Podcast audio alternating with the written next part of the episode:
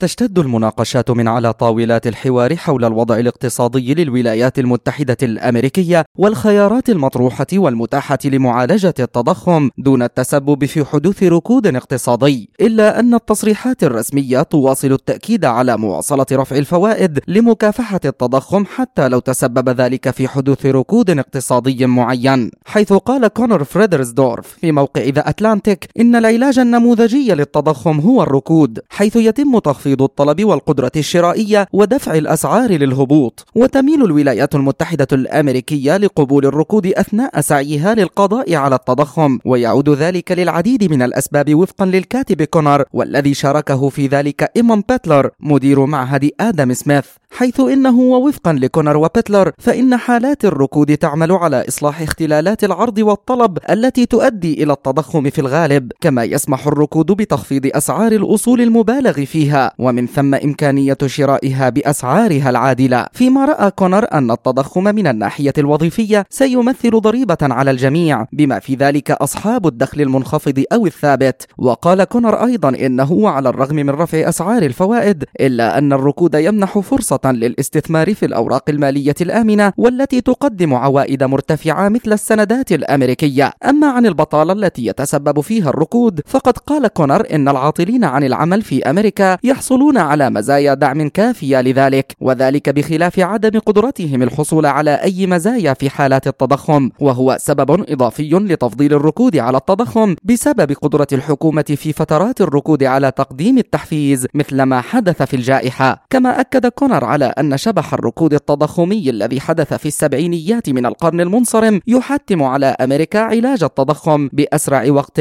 وبأي طريقة كانت. فيما قارن كونر بين الوقت الزمني فرأى أن فترات الركود تكون قصيرة نسبيا مقارنة بفترات التضخم. مجد النوري لشبكة أجيال الإذاعية.